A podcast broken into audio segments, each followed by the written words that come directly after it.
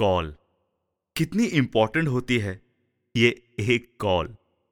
आज की डेट में तो बड़े से बड़े काम एक कॉल से हो जाते हैं और आप सबसे कनेक्टेड भी रहते हैं ट्वेंटी फोर इंटू सेवन बस एक कॉल से। पर एक कहानी है आकाश रिया और कॉल की नहीं मिस्ड कॉल की। तो आइए मेरे यानी वरुण के साथ सुनते हैं we two the story tellers के पॉडकास्ट प्यारियाँ। की पहली कहानी एक मिस्ड कॉल फ्रीडम हाउस पेश करते हैं। प्यारियाँ कहानियाँ प्यार की। By we two the storytellers सुबह सुबह का वक्त था। साढ़े पाँच बजे होंगे शायद। सुबह की आवाज़ें और सूरज की किरणें जैसे काले कागज़ पर रंग भर रही थी और एक चलचित्र मोशन वीडियो को जन्म दे रही थी। बेहद खूबसूरत। पर यह सब आकाश तब देख पाता जब वो अपनी नींद से उठता।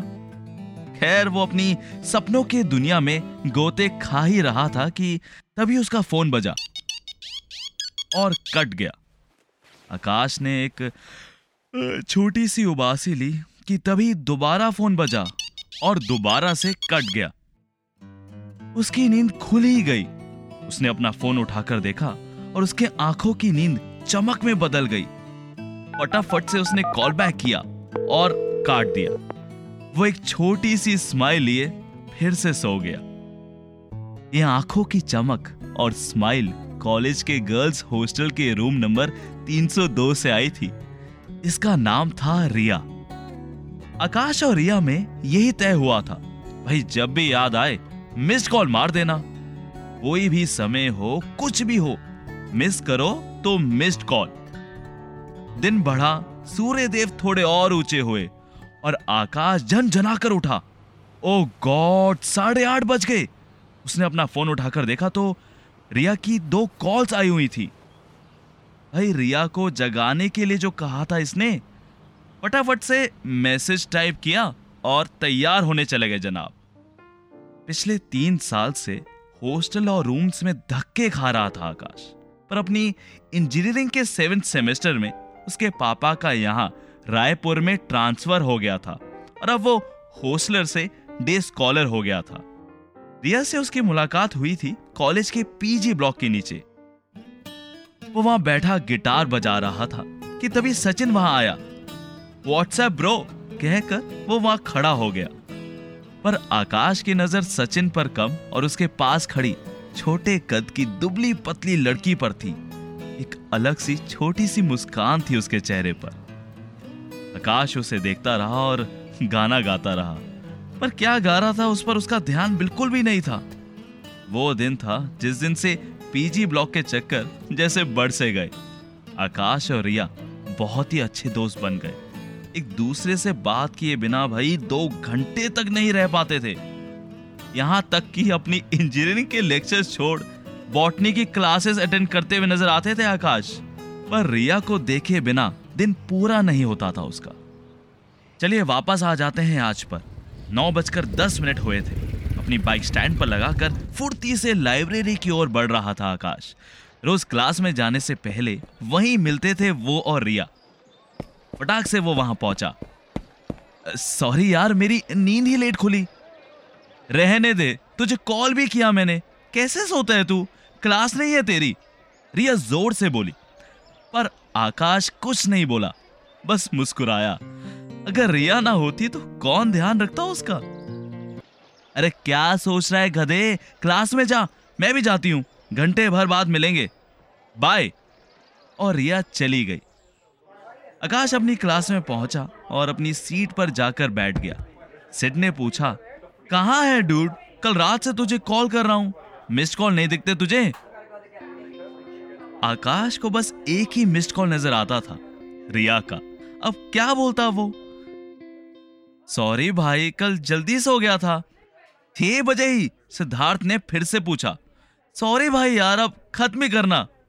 तभी शर्मा सर आ गए।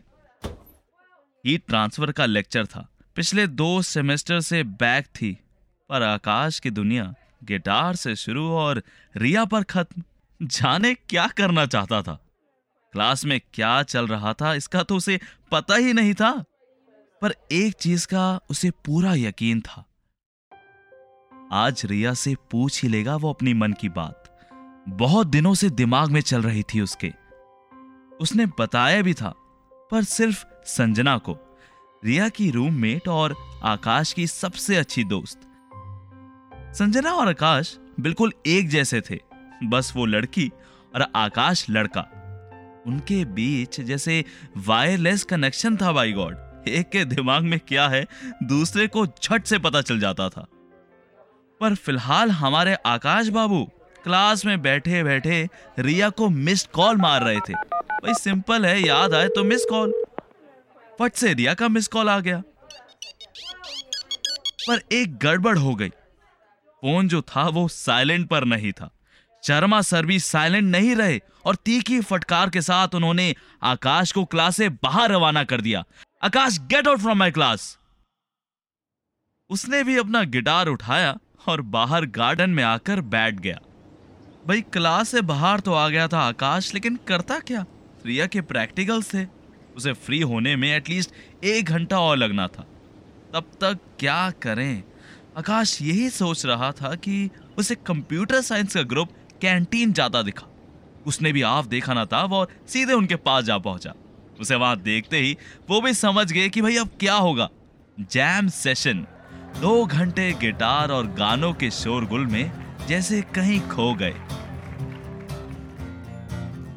ठीक बारह बजे लंच की बेल बजी और आकाश का ध्यान अपने फ़ोन पर गया। वो तो बैग में ही रह गया।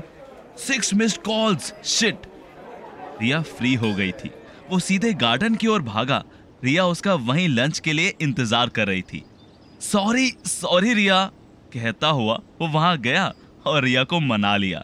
भाई, खाना खाना भी तो बहुत ज़रूरी था ना। खाना खत्म कर वो रिया से बोला। रिया मुझे ना तुझसे कुछ बात करनी है। तो बोल ना, कुछ इंपॉर्टेंट है, हैं? तो बोल। चल वहाँ चलकर बात करते हैं। पार्क की कॉर्नर बेंच की ओर इशारा करते हुए रिया ज़ोर से चिल्लाई, संजू आयो जरा। और वो तीनों वहाँ पेड़ के नीचे वाली बेंच पर बैठ गए। एक बेंच पर रिया और संजना और सामने वाली पर आकाश। रिया के हाथ में एक छोटी सी लकड़ी थी। उसे आकाश के घुटने पर मारते हुए बोली हाँ रे, अब बोल भी क्या है? आकाश ने संजना की ओर देखा। वो शायद एक्सपेक्ट कर रहा था कि संजना समझ रही होगी, और संजना वाकई में सब समझ गई थी। पर वो कुछ रिएक्ट करती उससे पहले ही रिया ने आकाश के घुटने पर एक और डंडा मारा। बोल रहा है कि जाऊँ। रिया, मुझसे शादी करेगी? रिया ने आकाश के सवाल का क्या जवाब दिया? क्या रिया भी आकाश से प्यार करती थी? क्या वो भी उससे शादी करना चाहती थी? जानने के लिए सुनिए वन मिस्ड कॉल का पार्ट टू। फ्रीडम हाउस पेश करते हैं। प्यारियाँ, कहानियाँ प्यार की। By we two the storytellers